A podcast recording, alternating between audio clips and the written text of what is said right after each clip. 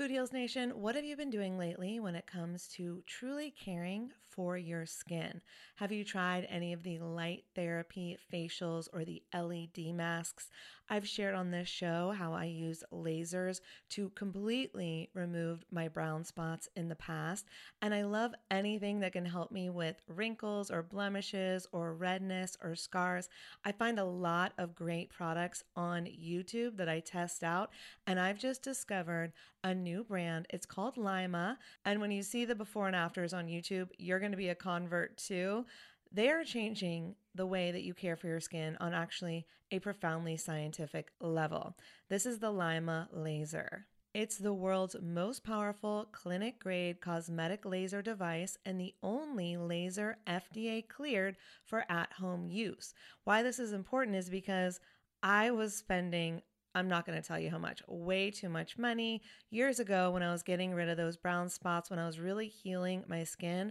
And now this same type of technology is available at home, and I'm here for it. I am so excited. So this is a near infrared laser light that penetrates deep into the dermis, simultaneously working on your fat, muscle, and bone to give you like a non-surgical facelift. It transforms your skin. It helps skin issues like wrinkles, sagging, blemishes, pigmentation, redness, breakouts, and scars. And it does this with zero damage, zero pain, and zero downtime. And I remember the lasers that I used to do, they did have some downtime, so this is great. Make sure to check out some of the before and after photos on the website so you can see what I'm talking about. They have YouTube videos too. But the reason it's groundbreaking is it uses that near-infrared low-level light technology, which is completely cold and painless, and it's 100 times more powerful than an LED. And the craziest part is you can even use it with a full face of makeup. So check it out for yourself. Visit lyma.life. L is for live, Y is for younger, M is for masterful, A is for approved, and learn more about the LYMA laser. If you're interested in trying one today, you can sign up for their newsletter. Tell them that Food Heals sent you, and please let me know if you order one. I want to hear about your results. Again, it's lyma.life, lyma.life. Y'all, oh my God, Food Heals Nation, I just got the softest sheets and pajama set from Cozy Earth, and I had to go and get you a discount code too so that you could experience the coziness as well. You can visit cozyearth.com, use the promo code FOODHEALS, and you'll get an exclusive 35% off. So Cozy Earth, it's like your one-stop shop for what they call the luxury she deserves. So listen up, guys, because this could make a great gift for that special someone, your girlfriend, your wife, the mother in your life. And don't forget, Mother's Day will be here before we know it. So get a gift for the mom, or moms, here's a nice little gift you could ask for. Anyways, let's start with the sheets to transform your sleep. The coolest thing about Cozy Earth bedding is that it is temperature regulating, so you stay cool, which is so important when you're sleeping. Plus, they are just so soft. It feels like I'm sleeping on a cloud. Plus, I love the Cozy Earth quality and longevity promise. All products come with a 100-night sleep trial and a 10-year warranty. So incorporating Cozy Earth products into your self-care routine can enhance your sleep quality and just overall wellness. So again, this is the luxury you deserve. You can treat yourself to the ultimate in comfort and indulgence with Cozy Earth bedding and sleepwear, and prioritize your self-care and sleep health. And while you're at it, don't forget to check out the bamboo pajama set. It was awarded Oprah's Favorite Things in 2019, so you know it's good. I love the softness and breathability of the fabric, and it has these really great side pockets. And don't forget that by supporting our sponsors, you support this show. Head over to CozyEarth.com, use the promo code FOODHEALS for an exclusive 35% off, and go get your mom the luxury she deserves on Mother's Day at CozyEarth.com with promo code Food Heals. Food Heals Podcast, episode 140. If you are trying to live a holistic lifestyle, if you are trying to live a vegan lifestyle, do it in steps, do it in stages, find a community, get with people who are like-minded, and be okay with screwing up. Staying grounded in your intentions is probably the most important piece. Holistic Voice presents the Food Heals Podcast with your hosts, Allison Melody and Suzy Hardy. Join the Food Heals Nation and learn the secrets to go from feeling unwell to healing yourself. Warning, side effects of this podcast may include increased health and vitality, thoughts of living longer, an increase in sexual activity, feelings of joy, cravings for kale and quinoa, and a spike in Tinder matches. In rare cases, people have experienced a strong desire to actually start using their $39.99 a month gym membership. If you experience any of these symptoms, Snapchat your trainer immediately. All right, welcome, Food Heals Nation. Thanks for joining us. I'm Allison Melody. And I'm Suzy Hardy. Jessica's a New York native, like Suze. That's right. And has been vegan for 6 years. She created Vegan Street Fair, which is so much fun. If you can go, you should. It's a celebration of vegan food and vegan lifestyle. Jessica is a mom to 2 young children, loves to eat vegan food, travel, and surround herself with the most compassionate, creative, and kind souls she can find. That's beautiful. It is beautiful. Mm-hmm. She's beautiful. Mm-hmm. All right, so today's sponsor is none other than the Global Healing Center, the one-stop shop for all your natural needs. I've been using their exfoliating face wash. Ooh. Yeah, it's great because it scrapes all that dead skin off and just leaves you super fresh. And then, of course, I use the Parfait Visage right after, the skincare cream that I love. It's wrinkle-reducing. It works. They have tons of health-boosting products like their vegan-safe B12, the essential for anyone on a plant-based diet. And, you know, I've talked about their detoxing foot pads, which I love, yes, which I researched, which have such high reviews on the internet. You can look it up yourself. And their Aqua Spirit Refreshing Spray, which is my favorite. It's like a trip to the beach. It also helps your makeup stay in place. Yeah, it's delicious. It smells amazing. I spray it on Obi all the time. I know, me too. I sprayed on the dogs. But when you came in today and you're like, oh, your eye makeup looks really good. Well, I sprayed it so it would stay in place all day because I never wear eye makeup, but I'm wearing it today. It looks great. And yeah, and it didn't bleed like it usually does. So you can get a massive 20% off discount at Global Healing Center with the coupon code FOODHEALS. Next up, our interview with Jessica. The Food Heals Podcast starts now. Today we're here with Jessica Shea. She created Vegan Street Fair, an annual free vegan food celebration where local vegan and vegan-friendly restaurants and vendors come together to serve you bite-sized portions of vegan eats all in one place. It is delicious. Sounds delicious. Welcome, Jessica. Oh, thank you. Thank you for having me. I'm excited to be here. Thanks for being here. I love your festival. I've been to Vegan Street Fair. I've been to Vegan Nights. It's so fun. And you guys had the best band. That band was amazing. Where did you find them? My husband and I went to a wedding in Orange County like 3 or 4 years ago. And we saw them, and I think the whole entire time during their performance, I was picking my jaw up off the ground because they were so fun and so funny. So when we had this idea for Vegan Street Fair Nights, and we were talking about entertainment, I mean, we just knew that they had to be there. And it's funny because we keep talking about, like, what are we going to do next year, you know? And everyone keeps saying, well, you have to bring Flash Pants back. And I'm like, okay, I'm just going to bring them back. Makes my life easier. But they were that good that people want to see them again. I mean, I know I do. Yes. I've seen them before, and their performance was incredible to me at night. So I can't imagine it any other way. So, Suzy, what they do is they're dressed up in these, like, badass costumes, and then they are, like, running around the whole festival, dancing. They're singing, like, great songs. Like, it is so crazy and so fun. That sounds fun. It was I love their name. Yeah. Flash Pants? Flash Pants. Yeah. They wear these little skimpy short shorts. Yeah. And these fake mustaches. I mean, they're straight out of the 80s. Yeah. It's a good time. It's so fun. All right, so tell us a little bit about what inspired you to become vegan and then start Vegan Street Fair. My experience actually came out of an experience at SeaWorld. My husband and I went to SeaWorld on our 2nd wedding anniversary, mm-hmm. and this was obviously pre-vegan, mm-hmm. and I had always said to him that, you know, I wanted to swim with the dolphins, and so he very sneakily got me this encounter with the dolphins, mm-hmm.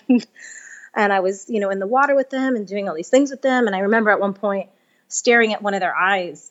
And I just remember feeling like she was looking through me. It was wild. But at that time, like right in the moment, it didn't click. Yeah. But I knew that there was something there. So I got home, I posted photos, and a friend of mine on Facebook said, hey, you know, those animals don't like to be there. You know, yeah. that they're really, like, depressed. And I was like, no. I mean, I was drinking the Kool-Aid at the time. Right? Yeah, you're like, no, they gave me a kiss on the cheek. They're so happy. They wave their flipper. They're happy. Right. I'm like, SeaWorld does great things. Let me prove it to you. So I start researching, and I spent the entire day on Google bawling my eyes out in tears, and everything just started to kind of roll in at the same time. You know, I started seeing images of the Cove, and I started reading stories about how these dolphins, they try to commit suicide because they're so depressed, and they're so smart that they understand what's happening to them, but they can't do anything about it.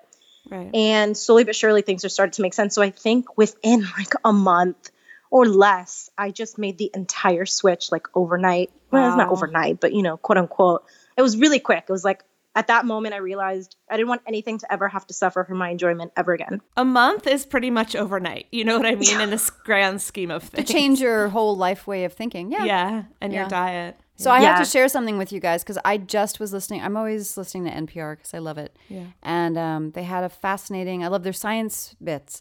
And they had a whole story about one of their correspondents going along with this research boat that was trying to communicate with dolphins in the dolphin language. Cool. Wow. Yeah. So it was like they'd been doing this for a very long time, but they were explaining all of this information about how they get the dolphins to engage, and dolphins apparently love toys, right? They're really smart. Mm-hmm. Like any smart animal really loves to play. They're like dogs. Yeah. And they love scarves because I guess scarves in water, they look at, you know, they're colorful and they float, and to them they're like, what? Like it really attracts them. So, and they built a machine that I think probably had a few dolphin quote unquote words or like ways to communicate, but they were trying to establish a way to actually speak to dolphins, like through dolphin language. And it was fascinating to me just from a scientific standpoint.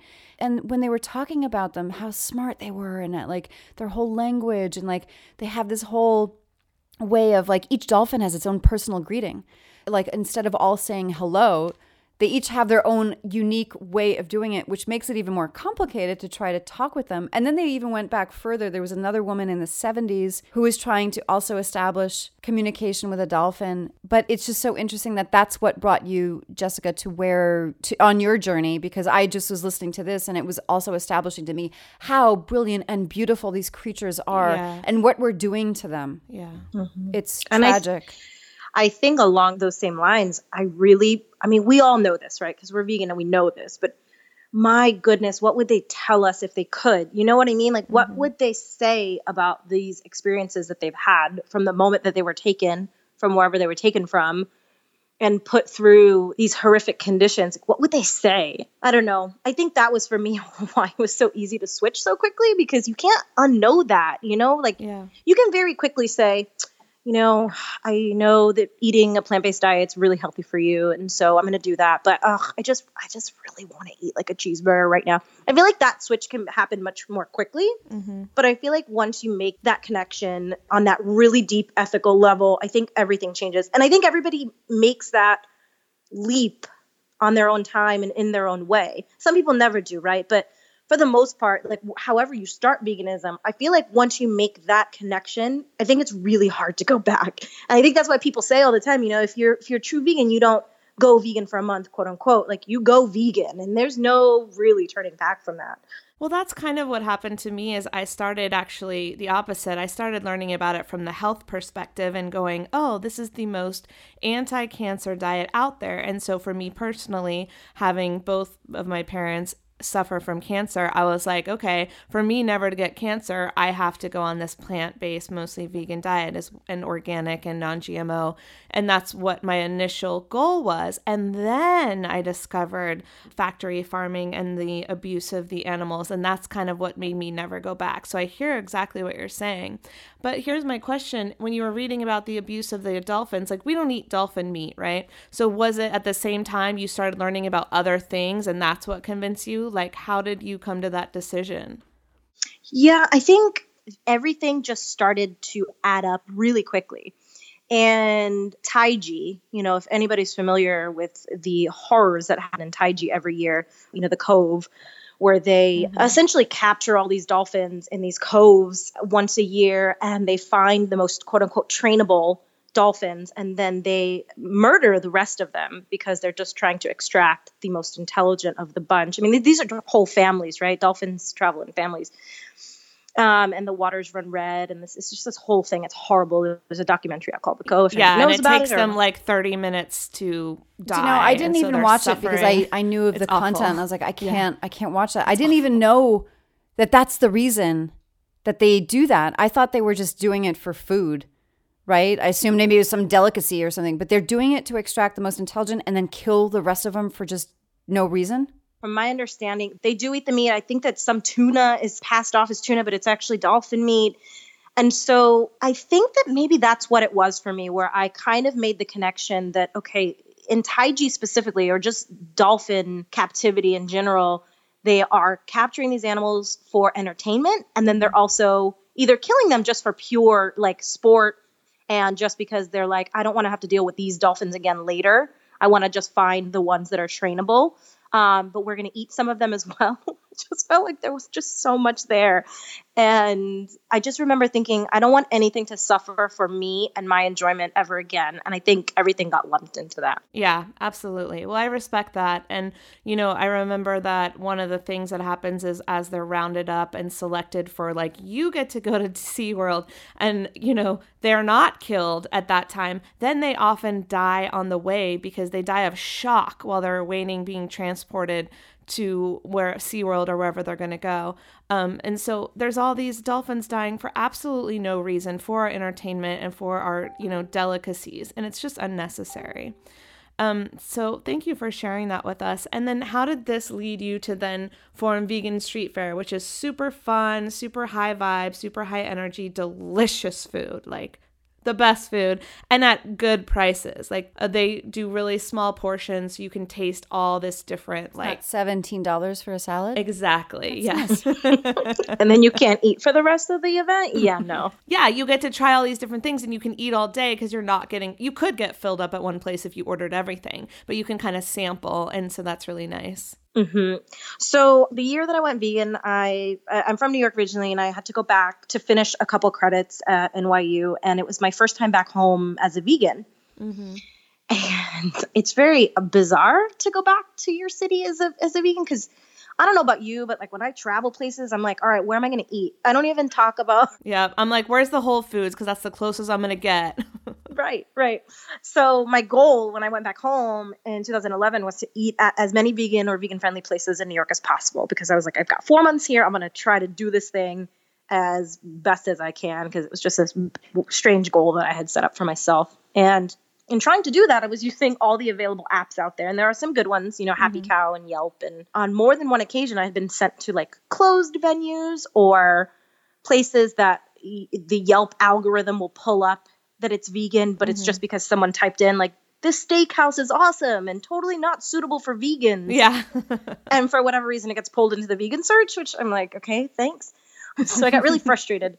And I thought to myself, you know what, I'm just going to create a new app. I'm going to create something new, something that is crowdsourced, but also populated by me. And I spent about 3 years developing an app for this purpose. Mm-hmm. And in the process of like adding in all of these places in Los Angeles specifically, I remember saying, oh my gosh, I could live in LA for 10 years and never eat at all of these places. Yeah, we do have options. So many options. So I thought, well, what if I create an event where they all came to me instead? Good for you. Like, I want to taste them all. Come to me. I want to eat everything, and I don't want to have to do it in a matter, you know, in like a 10-year span. So we played around with the idea. At first, it was going to be a veg fest, because at that time, there were no veg fests. And now I think we've got like 4. Yeah.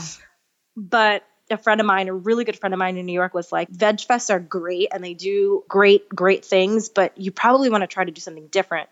So I came up with the idea to have it be a little bit more similar to like a New York City street fair, which is how I grew up, going to these fairs that are all about culture and food and diversity and music and, you know, people just enjoying each other and being in close quarters, but loving it because you're just like high off the vibes. And then also I wanted to make it affordable, because I can't tell you how many times I go to an event and I pay whatever, $30, $40 to get in. And then I'm also spending, you know, $30 on food, and I can only eat at a few places, which is frustrating for me as a foodie, because I'm like, I want to eat a lot of things. Yeah. I want to try a lot of different things. So I wanted to just make it as affordable as possible and free and next to public transportation, so as many people as possible could visit you know, not something that's out in a park somewhere where you have to go find it. I wanted like everyday people to be able to kind of stumble upon it on their walk to the grocery store or walking their dog or getting off the subway. I wanted people to just look at it and be like, oh, what's this? And not feel like there was a barrier there. Yeah. You know, like this event is not for vegans. I say that and I hope that I don't offend anyone because it's called Vegan Street Fair, but it's got a higher purpose to me. It's like, we have plenty of events. We know this game. All of us could go somewhere tomorrow and eat at 10 places in one day if we wanted to, because we know how to make our food vegan if we're going to a non-vegan place. We know how to find the best vegan stuff. But non-vegans don't know that. And they don't even know that, you know, a lot of the times, they don't even know how good vegan food is. So I wanted to make it as accessible as possible. And that's kind of how the bite-sized thing kind of came about. And how long have you been doing it? This is going to be my third year. That's awesome, because it's a huge event. And I know you said it's not for vegans, but I feel like the whole vegan community turns out, and people in the community that are just curious about trying new things comes out too. So it's super fun, and it's always very crowded. Yes, that it is. We've expanded more because we can't keep up. And when I say it's not for vegans, I don't mean to say like vegans don't come. Right. I want vegans to, but you know, like for us, what is the goal? I mean, for me, I feel like the goal is to try to plant as many seeds as possible. Sure. Like create more vegans. So it's for vegans, but really this is like a marketing tool, I think, towards veganism for mostly non-vegan people to come and try food for cheap. If you've got 30 minutes to spend and you're walking your dog and you're like, oh, what's going on over here? And you find a booth and you get a friggin' vegan corn dog and you're like, oh, wow, this is actually pretty good. Then that's a seed planted. You know, like I just feel like how many touch points can we have in a matter of 8 hours that are potential future vegans? I think a lot. Yeah. And the good thing about it is that there's a lot of vegan junk food. And so that can help people realize like, oh, I can have this pizza or this veggie burger and it satisfies me and it tastes amazing. And maybe I'll have this again sometime. Maybe I'll do a meatless Monday or something like that. So every time that you help someone, you know, eat one more plant-based meal, that could save an entire animal each day. So I think it's great what you're doing. Thanks. Yeah, that's the goal. So you're a mom. Yes. That I am. So how do you raise healthy children in a world full of McDonald's and, you know, bad food commercials everywhere and all that kind of thing? It's a really good question. I'm asking because I really need to know, because I'm terrified of having children for that reason. Oh my gosh. You know, it's very interesting. So I have a 4-year-old and a 1.5-year-old, and they've been vegan since birth. And my 4-year-old is such a little activist. It's the cutest thing in the world. It's also a little like nerve-wracking because everywhere he goes, he asks people if they're meat eaters or vegans. And I'm like, dude, this is, you know, the post office. And these are not conversations I want to be having. Yeah, exactly. You're like, don't get mom in a fight right now. Right. I don't want to talk about this. So I think with them, what we really tried to do from the very, very beginning was always introduce whole foods to them. Mm-hmm. You know, I think my son didn't eat sugar until he was like 2.5. Maybe that's even great. 3. That's amazing. Yeah.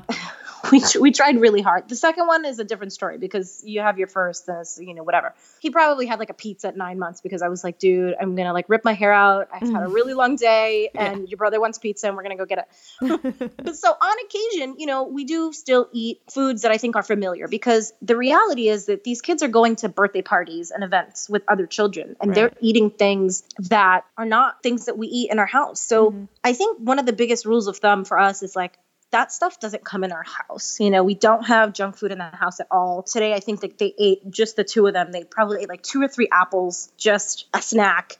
And all throughout the day, they're eating, you know, carrots and celery. And I think that once you start them that way, I think they just have a taste for it. They don't crave anything else. We go to the grocery store and they're like, Mom, I want a banana. You know, versus. That is true. That is something I can speak to. I didn't grow up in a standard, well, no, not a standard American house. My mom knew about nutrition, but we were not vegetarians or vegans. But I got juice, fresh vegetable and fruit juice when I was really little. And always was encouraged to eat fruits and vegetables. And I remember specifically this one day or one evening when my best friend was sleeping over and my mom's like, you know, who wants ice cream? And I'm like, I want a grapefruit. And my mom was like, you want what? I'm like, I want a grapefruit. Can I have a grapefruit? I want the whole grapefruit. And I ate my grapefruit as my friend ate Haagen-Dazs. So I agree with you. When you teach children, like, no, everybody else does their thing, but we eat for not just taste, but also nutrition. Yeah. They get it. Your taste buds are set up that way. And it becomes part of their DNA. Yep. And they can enjoy those flavors and those textures without needing extra fat and salt and sugar on top of it, because they know how good natural food, whole foods taste. Yeah. It's very true. And the next layer to that is eating vegan, right? Because children naturally like to share with each other. I mean, I can't tell you how many times I've gone to a park and some kid is trying to shove goldfish down my son's throat, mm-hmm. because that's like the snack of choice for most families, which, you know, it is what it is. But it's very interesting when you start to introduce these issues and these themes to children. About like, we're vegan and this is why. I mean, my son is constantly telling me that he wants to go to zoos and break the animals out with our tools. Aww. And then like get in a getaway car and run away. That's like who he is. You're as raising a vigilante. I know. Yeah, I totally be a little activist that goes to Berkeley and like the vegan vigilante baby. Totally is. But you know, he asks people at the park even, is that vegan? Or he'll run back to me and say, Mama, can I eat that? Is that vegan? So it's interesting because you would think that if someone brought a cupcake to my son, you know, whether it's vegan or not, he'd be like, oh my God, I really want that. But the second I say, baby, that's not vegan, it's not available to us, he's over it. It's wild to me how he's made that connection. So, you know, even though every now and then he gets a piece of a cupcake because someone's having a birthday or whatever, yeah. The second I say something's not available to us because of the fact that A, it has too much sugar, or B, it's not vegan, he's like, cool, done, over it, moving on. That's amazing. So, I can, sorry. No, go ahead. I just really quick. I can do it with vegan. I can say no, but with sugar, I'm like, meh. Okay, I can't. Okay, what's your question? So I have a question, Jessica. How much did you share with him in terms of information of like, we eat vegan, this is what we eat, this is why we do it or why we don't, or what, like how much did you share with him intellectually about food choices? Because he's 4. Has he seen the animal activism videos? No, I have not wanted to do that to him. I think that's smart. No, I wouldn't either. I wouldn't either. Smart. I'm just curious because he's so passionate. Well, kids are also really empathetic, and yeah. So Yeah. Right. I think if most children were left to their own devices, I think most of them would be vegan, because think about it. All the books that we've ever read growing up as kids have protagonists that are animals. Yeah. You know, they're chickens and pigs who sing and dance and you love them and you fall in love with them, and stories on movies and what have you. And then there's chicken on their plate at dinner, and there's that strange disconnect. So it's weird because we're taught to love animals, but then we're also taught that we have to eat them, but nobody ever makes that connection. Mm-hmm. And so for me, it was a matter of being as age appropriate about this topic as possible without destroying his innocence, because I don't know about you, but I get really exhausted and depressed sometimes about this subject, right? Like I think about the cruelty that's currently happening right now at this exact second to millions and millions of animals. And my son is constantly asking me these questions. And I'm like, oh my gosh, I went vegan in my 30s, yeah. You know? Yeah, and I've had some time to not think about this. Yeah. Like, I don't know what's better, to have him constantly thinking about these things and asking these things and wondering about, you know, he asked me the other day, Mama, does Theo know that he's eating animals when he eats animals? And I'm like, yes, baby, he does. Does, you know, Grandpa know? Does Auntie know? Da-da-da-da. And I'm like, yes, they know. And he's like, so then why do they do it? And I'm just thinking to myself, my goodness, 4-year-olds should not be thinking about this stuff. You know what I mean?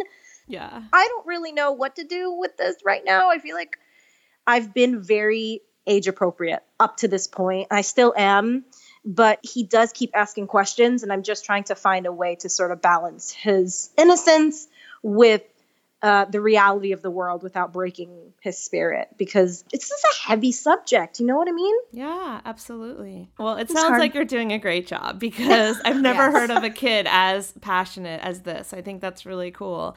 And I'm wondering if he's also like a social justice warrior the way that you are. Not yet. Not yet. That comes at age 6. Time. He does tell me all the time, these princesses, this, that, and the other thing. And I'm like, yeah, okay. And he's like, but Mama, you know, boys can be princesses too. I'm like, you're damn right. They can in West Hollywood. Right, kid. Yeah, where we live. right down the street. So he's not yet, but and again, this is another topic that I'm like, how do I do this with my children? Because I think it's really important to be honest with kids, you know, and I think a lot of the time, I know it was the case for me, people like to shield you from the realities of the world, sure, but that's obviously not very healthy because you kind of go about life in this bubble thinking that everything around you is butterflies and sunshine all the time. And that's just not true. So where is that balance between I'm going to live my life in a way that is happy and healthy, but also being very acutely aware of what's going on around me. Especially right now. I feel like the world has gone batshit right now. Excuse my language, but Jessica knows where I'm talking about. She's a New Yorker. I feel like, let's face it, there's always been corruption in humanity. There's always been war. There's always been, you know, we're always trying to move forward and figure it out. But I feel like right now, in particular, just there's a lot of insanity going on. And I feel like, I don't know, it feels like things are getting turned around so that we can straighten ourselves out again and do the right thing. But it's, you know, for the majority of my life, I felt safe and secure being an American girl, and it doesn't feel that way anymore. I don't feel that way anymore. No way. Really? Could be because North Korea just launched 4 missiles, you know, it's like, and the president that we have, and not only that, but I mean, every day he's Agent Orange. Oh yes, he is. I think J.K. Rowling called him a giant orange Twitter egg. Oh, so she gave him a very British insult. But anyway, it feels insane. Like, and I kind of brought it all back to corporate greed. Like I had this moment of like, oh, it all goes back to money and corporate greed. It's always, where's the money? Yeah. Follow the money. In you want the everything. Truth? Follow the money. Follow the money in everything. Who's getting rich off this? Yeah. In factory farming, in cutting down the rainforest so you can have more animals to raise. In pharmaceuticals. In drilling the Arctic and destroying our oceans and pollution. I mean, it's war very and simple. Oil. Yeah, it's very simple. All goes down to the money. And corporate or corporate or non-corporate, just straight up greed.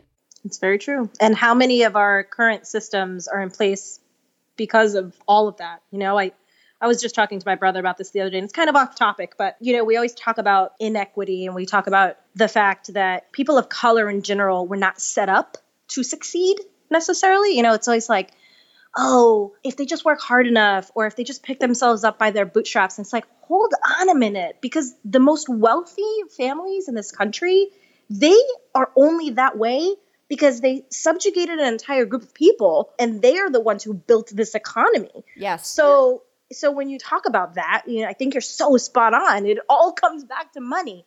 And we would be remiss in ignoring the really glaring issues that are underlying in all of these subjects. You know, all oppression, you talk about social justice, but all oppressions, I mean, I feel like that's the sort of umbrella that everything's under. It's like, what's going to make all of us the most money? And it is subjugation of, you know, was subjugation and still is really of people of color and right.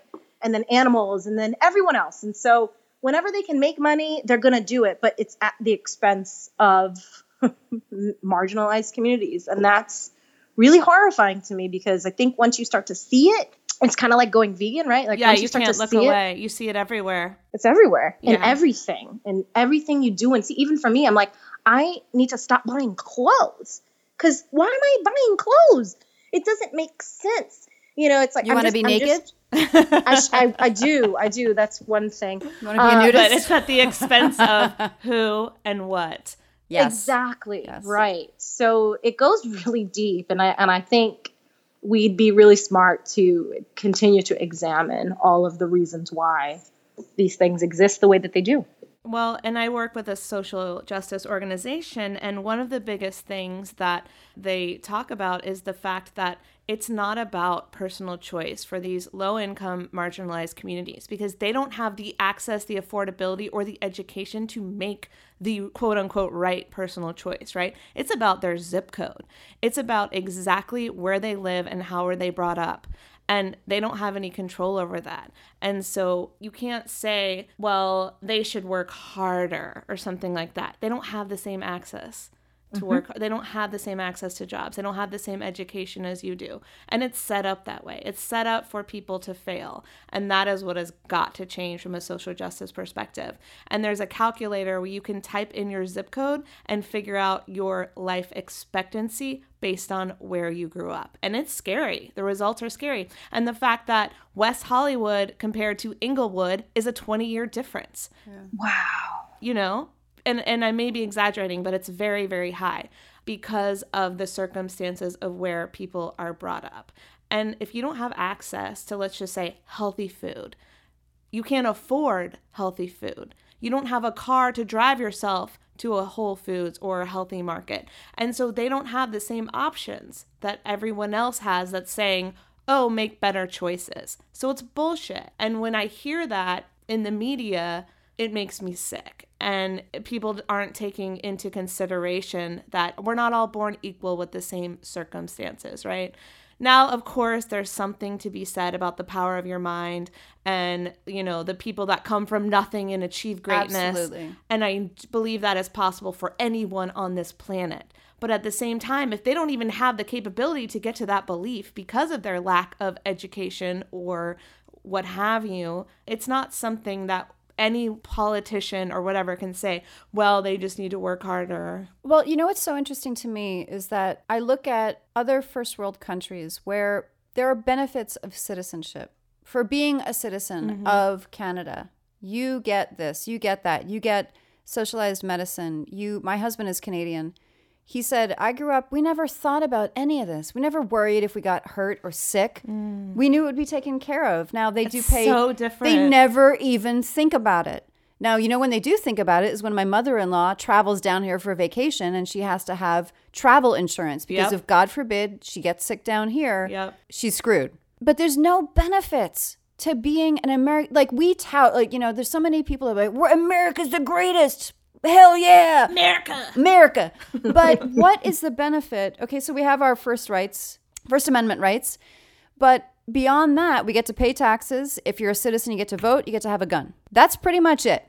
You don't get health care. You don't get, you get education until 18. But even that's questionable depending upon where you grew up, right? And it's just so strange to me. It's like people in America we don't want to take care of each other. We think that's socialism. Right. But yet a lot of people have Judeo-Christian values and know that that's a good thing. They preach love everybody, but they don't want to follow it up with the action. It's strange to me. It's so strange. And I think there was just recently, I don't know if it was a Twitter comment from a Canadian somewhere. I don't know who it was, but they essentially said like, of course I want to pay taxes for my fellow Canadians or whatever it was. Because if a boy that lives next door to me comes down with cancer, I want to be able to help this boy. Like, what is wrong with the rest of us that we can't have that same mindset? It's this whole mine versus theirs. It's like, you pay for it anyway. So I don't understand. Like, we have to have car insurance in the United States if you want to drive. Yeah. You insure your car. You have to pay for if it gets injured, if you get injured, if you injure someone else. It's just a social contract because shit happens. And we all collaborate on the risk, and if something happens, you get to have the benefits of that. Why is healthcare any different? I have no idea. Everybody has to deal with it. We all live in bodies. Yeah. And then, of course, the whole thing that they don't even address is prevention. And that drives me crazy. Yes. You know, and there are doctors out there that are saying, like, you could change your diet, which is great, but most are just saying, here's a blood pressure pill that you have to take for the rest of your life. You know what? They're not trained in it. I know. They're not trained in it. But, I mean, that's quite purposeful, I would imagine, because again, back to our point. The money. The money. That's right. It's dang money. Even, I mean, it's something as mundane for parents as anything else, but it's like vaccines too. I mean, that's a whole other industry where you're just like, oh my gosh, there is a reason that they push certain vaccines as hard as they do, because apparently doctors get massive bonuses for giving X amount of flu shots. And it's like, those are all things that need to happen. But when you look at it from kind of a wider lens, that's a little scary to think about, you know, the fact that anything could be happening around this specific vaccine, but it doesn't really matter because they're going to push it anyway based on the fact that it's going to line their pockets more. So when you start thinking about all these things, and something as mundane and commonplace and everyday as a vaccine, you start to go, oh, shit. Oh, my goodness. This goes way deeper. Anything, you know, a flu vaccine. You're like, people take this all the time, but why are they calling me every day? Because someone gets a kickback for every vaccine. Someone gets a kickback. And someone gets a kickback for every drug prescribed. This is why we have pharmaceutical sales reps taking doctors out to lavish dinners and giving them lavish gifts to then push whatever drug they happen to be pushing at the time. And it's a disgusting model. It is not a model to help people. It's a model to go, checklist of symptoms, you must need this pill, and I'm going to get a kickback, rather than saying, hey, how about changing your diet, drinking some green juice, you know, walking every day. And then, of course, there's alternative medicine, which most doctors won't prescribe. So it comes down to starting to. That's true. There's a lot that are at least out in California. Everywhere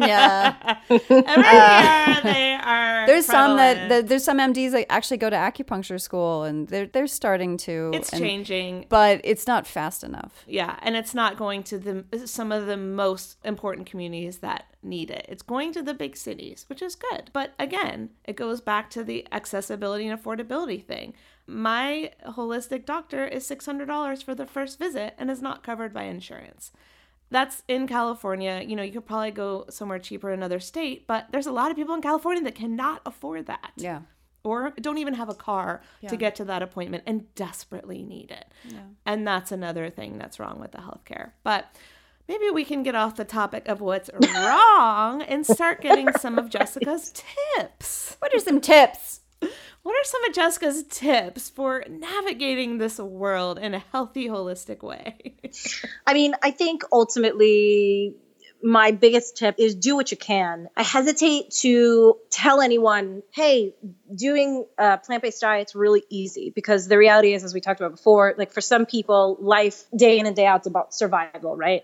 So I always feel like my biggest tip is do what you can in whatever stage you're in. If you are trying to live a holistic lifestyle, if you are trying to live a vegan lifestyle, do it in steps, do it in stages, find a community, get with people who are like-minded, and be okay with screwing up, because it's going to happen. It happens all the time, and we've all been there and we've all done that. But I think just kind of staying grounded in your intentions is probably the most important piece, because if you've got convictions and you feel like, okay, this is the right path for me and I want to live this life, then you just have to take every single step that you can and not think that it's not enough. You know, don't try to be perfect, because it's never going to happen. And it's just going to push you further if that's the goal that you're seeking. So yeah, I think progress. Perfection. Totally. Sure. So what are some of your favorite like vegan substitutes for anyone listening who's like, I want to try it, but I'm not sure how to substitute certain foods? Like, what are some of your favorites? Oh, good question. You know, one of the teachers at my son's school just asked me the other day, she said, you're vegan, right? I said, yes. And I love when people ask that question, because you feel like you're, you know, on a podium, on a stage somewhere, and you're like, let me tell you about this thing. You know, she was telling me that she was really hung up on cheese. So I feel like that's almost the number one thing that people tell me. Yeah, me I don't know too. About you all. Yeah, right? It's like, I can't give up my cheese. I don't know how it was 10, 20 years ago. There are so many. Oh my gosh, we have so many options. And so one of my all-time favorites for like anything, especially for my son who loves grilled cheese sandwiches, is the Follow Your Heart cheese. Yeah. I mean, I wish it had some protein in it, but you know, we use Ezekiel bread for all of his stuff. So I feel like at the very least, he's getting, you know, 18 grams of protein in a grilled cheese sandwich. Mm-hmm. I love that. I don't know if you've ever made the potato and carrot nacho cheese sauce. Have you ever made that before? No. Oh, it's so good. I'll have to send you the recipe. So okay. It's really so good. And it's probably the best cheese sauce that I've ever had. It's so many easy ingredients. It's like potatoes and carrots and onions, and some spices, and boom, it's done. Damn. And it tastes like nacho cheese. I'm in. Tastes like nacho cheese. Like we put it on like broccoli or baked potatoes. It's just so good. Oh, sounds amazing. So good. So I feel like those are the two things that I recommend probably the most to people. I do recommend for people who are, you know, just trying to replace meats. I recommend Gardein a lot. Mm-hmm. because they do come pretty close to the original. And then, of course, the new Beyond Burger is as close to a vegan burger as, or a regular burger as I've ever had. I'm obsessed with that thing. And I wasn't even a burger person. Like, I gave up red meat as a kid. Like, my dad grilled up hamburgers his whole life, like, and I stopped eating it at like 10 or 12. And I barely remember what a burger tastes like, but I ate that. And I was like, oh, this tastes like childhood. So I think that's what a real burger tastes like. It's so good. It's just really well done. We don't even do anything to it. We just grill it. Yeah. And we don't even put any seasonings. You just grill it, slap it on a bun with some ketchup and tomato and lettuce, and boom, it's just incredible. I agree. Those are the main things that I think are in my like toolbox whenever somebody's like, I can't do da-da-da-da. And the easiest to find, like potatoes and carrots, you know, you could do that on your own. But then if people don't want to make their own stuff, and I'm like, okay, like try this cheese. And so, you know, for that teacher, I went to Sprouts and I bought like $40 worth of cheeses. It's like, here you go, try all these cheeses. And she said that she really liked the Follow Your Heart. So that made me really happy. So I do a lot of little parties at my house, and I always do a vegan cheese pipe. People literally don't know that it's not cheese. And so what I use is I use a couple of Miyoko's. She has a lot of varieties of different flavors, and they're like soft and like they melt in your mouth, and they're so delicious. So everyone check out Miyoko's. I think it's Myokos. And then recently I had Yvonne's from Yvonne's Vegan Kitchen. She catered a cheese plate at my last party, at my Oscar party, and everyone was like, this is to die for. And like, she has cheeses with cranberries and chives and like all different flavors, and no one knows the difference. Like, people say like, okay, I could give up cheese if I could eat this every day.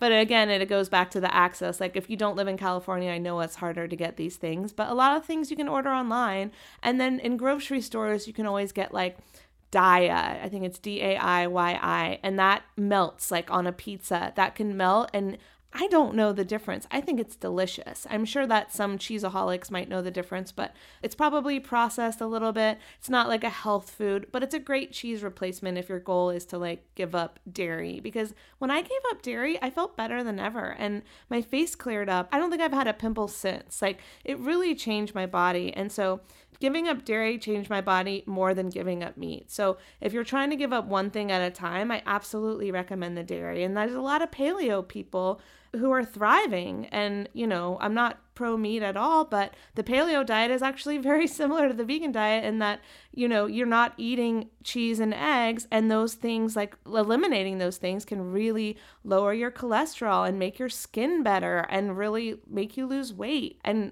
get rid of inflammation in your body and lose the puffiness. So there's just so many benefits to giving up cheese. I agree with you there. And I think it is about access, and it is about sort of finding the thing that works for you. Because I know like newbie vegans, right? They're like, oh, I can't stand this Daiya stuff. And then they kind of just stop trying because they're like, I don't like it. And they must all taste this way. But I think it's like anything. I think going vegan is like starting over. Basically learning how to eat all over again and trying to find the foods that you like. I think my biggest recommendation is try it all. As much as you can. And that's why you have Vegan Street Fair, where they can try it all. Exactly. And Yvonne will be there too. So go get some of that cheese, because it's delicious. I love Yvonne. Everything she makes is incredible. But yeah, I love her cheese. And I think you're right. It's like, try everything, because everyone has different taste buds. And my taste buds change. Like, I do a cleanse and I come back and I can't eat at the same restaurants I ate because the food is too salty or too sweet, because my taste buds have changed in as little as a week, you know? So we're always evolving. Yeah, no, it's true. And make a game of it. Again, that kind of goes back to this progress, not perfection thing, because I remember my first time going on a cruise being vegan and being really nervous, because not even nervous. I almost had a panic attack, honestly. Because I didn't know that I would be able to eat for the 5 days that I was there, because nobody knew what I was talking about. I was like, hey, I'm looking for vegan things. I'm like, oh, you have to talk to the lead chef during that shift or whatever. And I would go talk to the lead chef, and they were like, yeah, I don't know, there's like kale right there. And I was like, oh yeah, I can't eat kale for 5 days. What's going on? It was really nerve-wracking.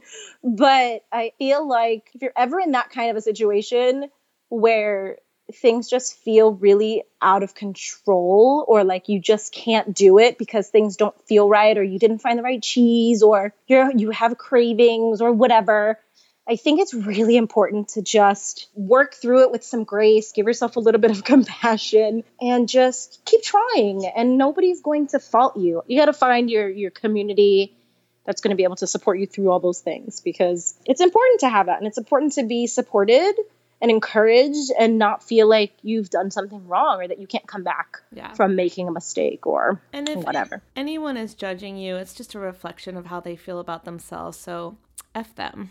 Yeah. All right. So Vegan Street Fair is coming up super soon. Give us the dates, how people can get tickets, and how they can follow you online.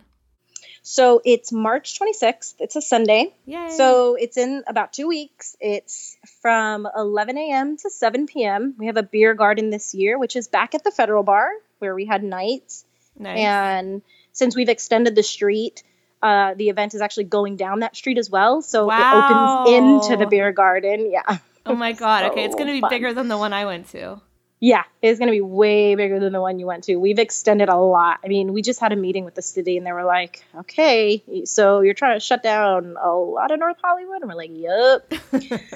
So vegans take over, no ho. Can't wait. So it's a free event. It's very family friendly. Bring your children, bring your neighbors, bring your mailman, come. Try good food. Every vendor will have at least one bite-sized option, and they will also have bigger portions if that's what you choose. My biggest tip for Vegan Street Fair is come with friends and split up. Split up, like if you come with 4 friends, all 4 of you go to 4 different booths, get one thing, meet back up, try everything, and then do it again. And that, to me, is the best way to get as much as you possibly can out of the event, because you don't want to be waiting in lines the whole time. So you just got to be smart about it. And you can get those VIP passes and wait in a different line too. Yeah. The VIP passes are totally worth it. They are worth it. Yeah. I had it last time and I was like, yes, I'm in the short line. Yeah. They come in very, very handy. So this event will have VIP passes. They're $40. It basically gets you front of the line access, kind of like at Disneyland where you just kind of skip the line, go to the front, and it's, people are very envious of you when you do that. But but you're also supporting a good cause, so that's how I justify it. Totally. It's true. Cool. Where can everyone find you online? veganstreetfair.com or at Vegan Street Fair on all of our social media networks. So Snapchat, Instagram, Twitter. We're pretty active on Instagram. We also have a Facebook event page where you can sort of follow along, because we've been announcing all of our vendors. And that's been really fun because that usually gets people excited about what they're going to try and start planning their day according to the photos that we're showing. To me, that's like the best part. I love it. And can you leave us with a tweetable? Oh, man. I can tell you what you sent. So you did. I was like, what is a tweetable? That should be it. Like, what the hell is a tweetable? What the hell is a tweetable? My tweetable is, what the hell is a tweetable? You wrote, I'm lucky that I get to hashtag eat all the vegan things for a living. Join me. Oh my God. That's great. All right. Well done. All right. Tweet it to Jessica at Vegan Street Fair. Tweet it to us at Food Heals Nation. Use the hashtag Food Heals Podcast so we can see your posts. Food Heals Nation, hope to see you at Vegan Street Fair this year. Thanks, Jessica. Thank you so much. This was so much fun. I really appreciate you having me. For all the show notes from today's show, go to foodhealsnation.com. Also at foodhealsnation.com, you'll find all our discount codes. Hey, Allie, are you social? I'm social. Let's talk on social. Okay. Make sure to join our Food Heals Nation Facebook group at foodhealsgroup.com, where you can connect with other Food Heals listeners, ask questions, add value, and of course, we've got Tribe Building Tuesday to help you build your business and your personal relationships, and we've got Self-Promotion Saturday, where you can post your links to your business, your blog, your recipes, your healing story, anything you want. And of course, you can follow us on Facebook at facebook.com/foodhealsnation. And we're on Twitter and Instagram at foodhealsnation. And you can follow my personal adventures at Allison Melody TV. For all the show notes, go to foodhealsnation.com. See you next time, Food Heals Nation. These statements have not been evaluated by the Food and Drug Administration. This podcast is not intended to diagnose, treat, cure, or prevent any disease. Side effects of this podcast may include increased health and vitality, thoughts of living longer, developing a more positive outlook on life. In rare cases, people have experienced a strong desire to put in their Lululemons and take a yoga class while drinking a green juice. If you experience any of these symptoms, text your priest immediately.